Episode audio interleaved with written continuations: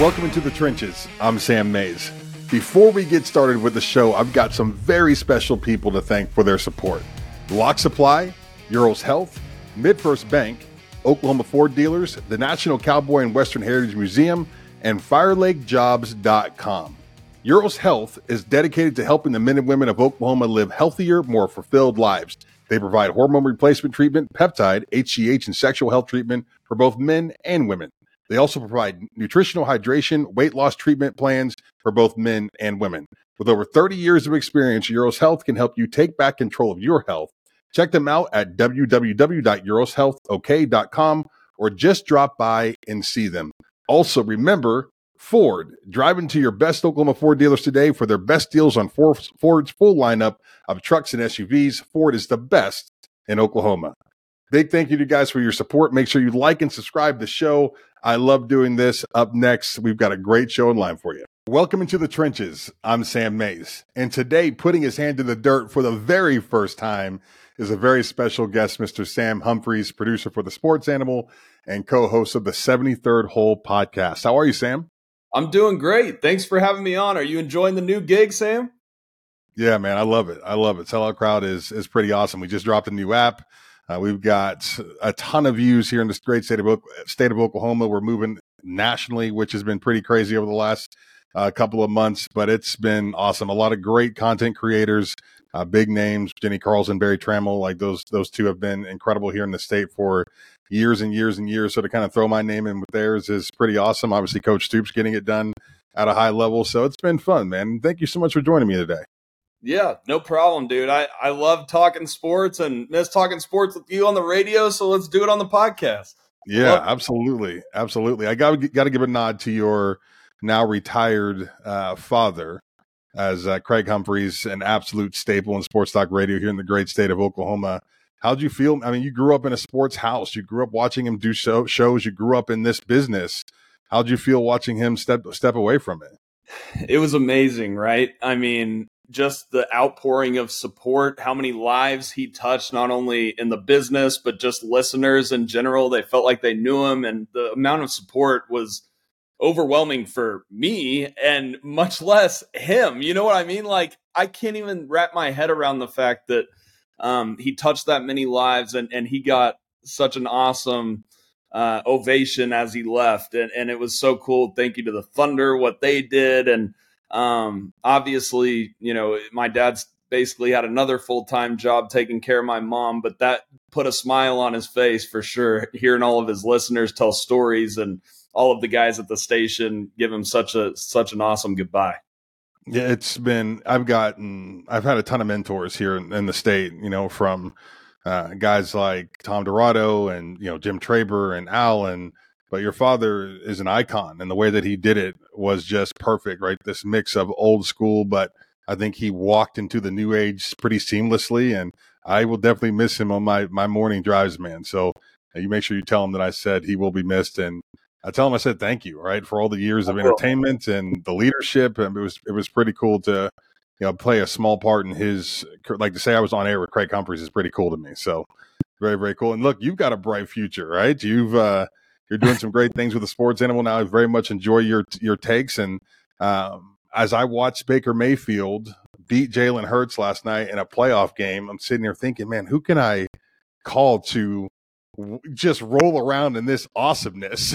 and Sam Humphrey's name was one of the first ones that popped into my head as uh, you deal with uh, you know one of your your colleagues there at the Sports Animal ripping Baker Mayfield every single day. I'm on the complete opposite spectrum. I just love the guy. I think that uh, as a former offensive lineman, this is somebody that I would have wanted to protect. There's some quarterbacks that that lead from the outside, and they've had success, right? But there's some quarterbacks that sit in the seat with you that make they they really make you feel like they're a part of every single piece of what's happening on the football field. Like if they needed to go throw a block for you, they would. And Baker Mayfield is that guy. And I just love the fact that he's proving all the naysayers wrong. Like the Cleveland Browns to go jump off something for all I care. I'll never forget sitting there and, and, during his draft day and, and watching him get drafted by them, thinking, "The mistake by the lake. I hope they don't ruin my guy." And they almost did, but he found a way to get it done. No, you're exactly right. I don't think anyone loved and hated last night more than me because obviously I'm a huge Eagles fan, Eagles but I'm fan. also a huge Baker Mayfield fan. And we always hear about all of the negatives with Baker Mayfield. I mean, we should talk about some of the positives and some of the things that make Baker Mayfield great. And number one, to me, you start with how he galvanizes a locker room. He he makes people believe not only in Baker, but not just people. He makes fans and his teammates believe in themselves. And you know, when we talk about it, the thing that really makes him great to me is the fact that he's not scared of the moment. He's an overachiever. He's the anti Dak Prescott, right? He is the guy that is going to make the most out of every single situation that he's in. And I'm not saying that he's going to go into Detroit next week and, and win or beat that Lions team. I'm saying that he makes the most out of every situation. And go from the beginning. When he was with the Browns, he was put not only, like you said, the mistake by the lake, they were coming off one win in two seasons, Sam. Right. And so he was put into the worst situation possible. Eight head coaches in six years. Unbelievable that he navigated his way through that. And I give a lot of credit, by the way, to what Sean McVay did. I think Sean McVay instilled that confidence in him a little bit last year after he was in terrible situations at the two worst franchises in the league. And then Tampa Bay takes a flyer on him. Four million dollars talks about the biggest steal in the NFL, right? I mean, right. crazy. Yeah, no, it's it's just an unbelievable story, and you know when you consider the injuries that he's fought through, and then just the you know this is a guy that as a rookie he's got big time national commercials. Baker Mayfield's name was you know, as big of in the NFL as uh, anyone else's, and people kind of hated him for it, right? Like, who's this kid? Who's this guy?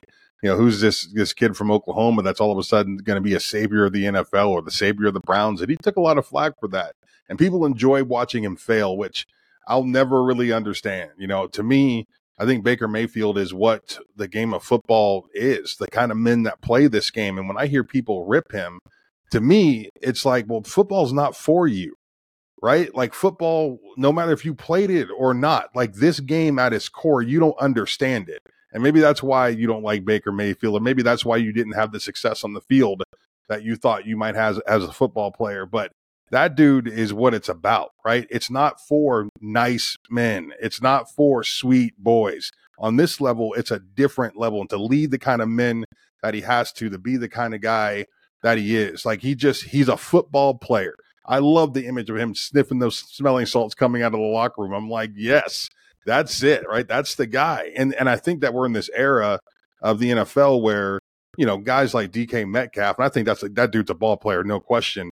But his body is it overwhelms it, right? His his um, his physical ability is what makes him the player that he is. Give me the old school vibe where it's your mind and body, right? Mayfield had to change when he got to the NFL as much as you and I love watching him scramble around in college and make plays, he couldn't do that in the league, and he found out the hard way, you know, as a, as a rookie. So uh, to see him, you know, t- find a way to be a pocket passer, to find a way to impact his team, you know, being Baker Mayfield has just been phenomenal for me.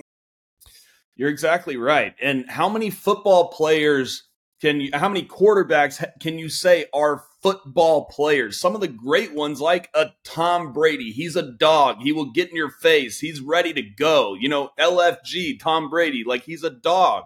You don't get that a lot of times with quarterbacks. And Patrick right. Mahomes, a great example of being a dog. And Baker Mayfield has that mindset. He doesn't necessarily have as much arm talent as a Justin Herbert or a Trevor Lawrence, but he makes up for it in that mentality that you have to have. Whether I cover sports, you know, every single day you see in basketball, football, golf, whatever sport it may be, this new school age of guys tend to be a little bit softer, right? It, Correct.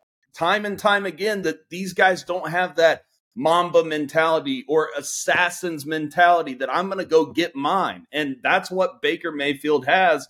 And sometimes it rubs people the wrong way. And when, especially when an opposing fan base or he proves somebody wrong, he's going to let you know about it. And I think that's where the love slash hatred comes from. But some of the great ones, you know, in, in our sport or in football, basketball, whatever sport it may be, the people that have that mindset do rub people the wrong way. And I feel like right. either love them or hate them for it.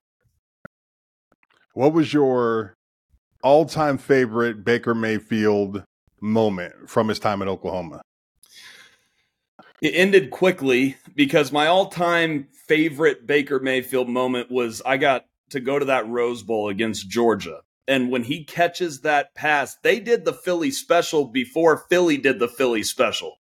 It just doesn't get remembered because then Lincoln Riley, you know, squib kicks it, all that stuff that happened in the second half against Georgia. But when he caught that pass, I mean, I'll never forget him just sprinting to the sideline. We're sitting right there, and it's the Rose Bowl, and it's classic Baker Mayfield in what happened to be his final game. I'll never forget that image. That's my personal favorite. But I mean, how can you choose out of so many great ones? Um, not only at the University of Oklahoma this year, this year he takes a team that was plus 400 to make the playoffs and right. takes them and wins a playoff game when their best player, Mike Evans, won it out at the beginning of the season. The guy's unbelievable. He's an overachiever. I'll tell you that. So, my favorite moment from Baker Mayfield might be one of my worst moments as an Ohioan, right? Okay. So, I'm, I'm in Columbus and you know, I grew up a diehard Ohio State fan. The plan was for me to go to Ohio State until John Cooper looked at me and Anthony Munoz, his son, and said, he had nothing but grant money for us. Like that was the plan. And then it changed and I had to find a new path. But those Ohio State roots, being Ohio born, like those will always be with me. Right. And so I travel up to Columbus and I'm ready for a great week of football. I got there three days before the game started, did the whole Ohio State, you know, experience. And as I sit and watch that game unfold and watch that Mayfield magic, it was just this incredible moment to watch this stadium that I had grown up you know, viewing and, and going to games and, and just feeling the energy just get stolen from it was unbelievable. And so I go down to the field. I've got my Mevo, which is like a, a camera, multiple cameras in this little thing, and I've got it on this uh, tripod. And I'm kind of holding it up in the air, and I'm just kind of getting as much coverage as I can.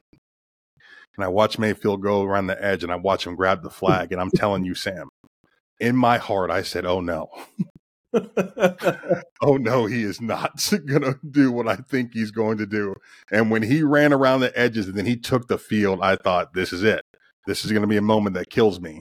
And he planted that flag at Ohio Stadium. And I thought, well, now he's not going to be able to get to the bus. I was just waiting for the Ohio Ohioans to come out of the stands once he did that. But, you know, I think, I think, you know, real recognizes real. And I think that there was a lot of respect for, I think when I, the one thing I will say about when he got drafted to the Browns was he's an Ohio kid. You know, even though he's from Texas, like he's got that vibe, right? Too short, too small. He's pale 365 days a year, even when he's in the sun. Like he looks like he's from Cleveland, doesn't he? Just kind of got that moxie to him. He does, and absolutely. and so I figured that, that Ohioans would love him. You know, they they did in the beginning, and then it started falling apart. But I think that there was a lot of respect from the Ohio State fans in that moment. But yeah, that was one of my favorite moments from Mayfield, and one of my worst moments as a sports fan watching him plant that that flag there in Ohio Stadium. I, will say the second one was the crotch grab. I don't care. I'll admit it. I, I loved every second of that. loved every second of it. What do you think uh, he's going to do this weekend? It's tough because that place is going to be absolutely rocking. It was obviously the first home playoff game this past weekend in over 30 years. Crazy. I do think Detroit's a little too much for the Bucs, but at the same time, they got some things going. Now, as an Eagles fan, Baker Mayfield played a great game, but he kept it simple. He didn't turn the ball over, but a lot of the big plays that they hit were simple little slant routes, out routes, and those guys, I don't even know if they would have gotten tackle play in two touch. I mean, that's how right. soft that Eagles secondary was in that game. Uh, and maybe you, Sam, can tell me where that defensive line went because I have no idea with all that talent as far as the Eagles' defense goes. I don't know what Sean Desai was doing, and then I don't know what Matt Patricia was doing. We haven't even gotten to Brian Johnson and that offense yet. But my point is, Baker played a great game, but it was against over the last seven weeks the worst defense in the NFL. So he's going to have to play just as good of a game that he played, if not better, if they want to have a chance to beat that Browns team because we saw how good that Rams offense was and Detroit just outscored him by a point. Yeah, Detroit's the, you know what? I'll, I'll, say this. I think I'm with you in regards to Detroit just as a total package, probably the better football team. I don't think that's necessarily something that a whole lot of people would argue.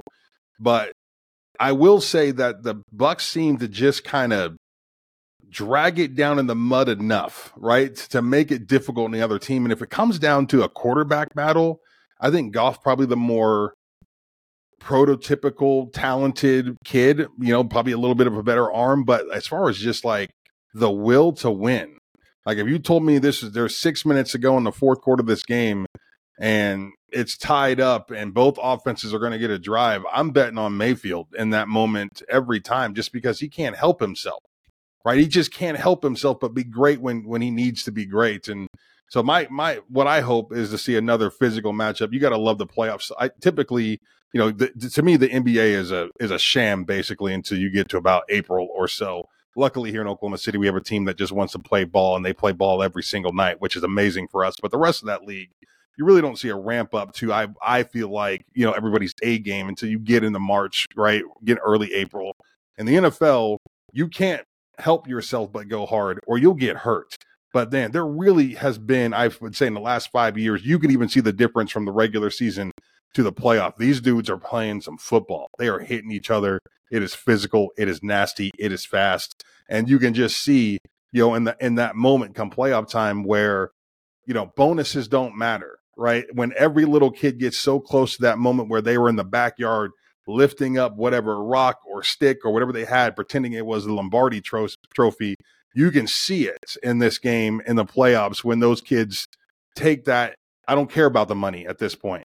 Let's go get a championship. And I just feel like these two teams Detroit, Tampa Bay, the way that they play the game, the way that Tampa Bay's rose to this occasion, this game is just going to be epic on on Saturday. And the other thing that the Bucs did in that game was they totally prevented Philadelphia from running the ball whatsoever. Can they do that against Detroit, who obviously have a little bit better running game than Philly has had, which is non-existent over the last seven weeks, but um, they need to do that. And then the other thing I would ask you about as an offensive lineman, I mean, it seemed like Jalen Hurts really had trouble with that blitz. It's like the Bucs don't disguise anything. They're like, we're coming after you, and they were still right. getting to Hurts. I mean, what are your thoughts on that?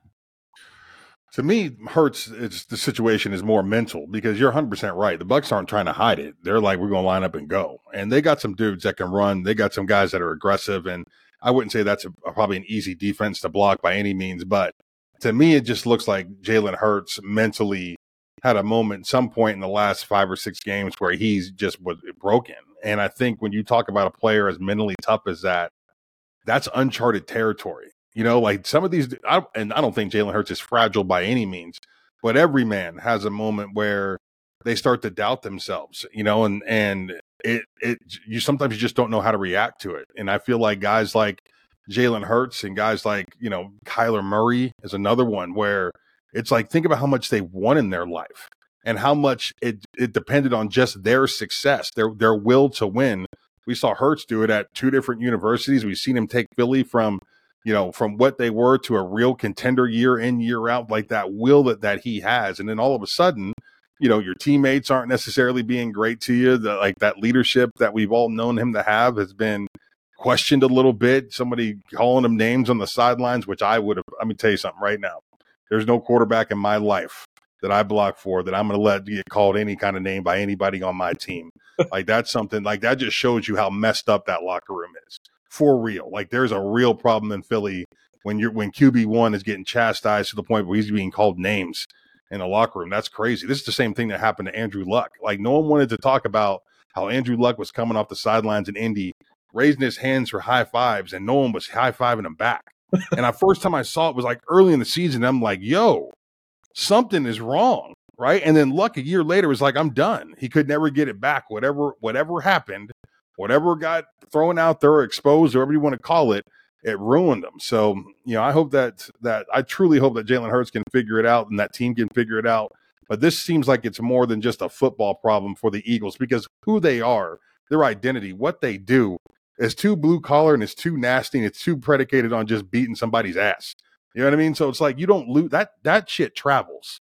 Right? Mm-hmm. You that stuff doesn't that this is not a, you know, a Rams um five wide spread offense where on the right day and they're just a little bit off, it falls apart. This is the Philadelphia friggin' Eagles. They're going to hit you and hit you and block you and block you and just beat you down mentally and physically to find a way to win. And I just don't understand what happened to that mentality. You know, they get to 10 and all of a sudden it just falls apart. So yeah, it's um back crazy. To Baker, I mean, back to Baker. I mean, he has that personality that, like I said earlier, is going to galvanize a locker room. The image that's sticking in my head when you're talking about Hurts being a broken man is Goddard of all people who ha- doesn't really go off like that, screaming at Jalen Hurts, and he's not responding whatsoever. Right. You don't see that happening on Baker Mayfield teams. Right. Right. You're 100% right. Sam, I could do this with you all night, but I got to go um, because we've got another guest coming up here on the show. But you nailed this, and what I want to do is get you back here in a couple of weeks so we can just talk a little golf. Right, the 73rd 73rd hole podcast is awesome. You do a great job with it. If you haven't listened to it, you can find it anywhere you listen to podcasts. These guys do an awesome job.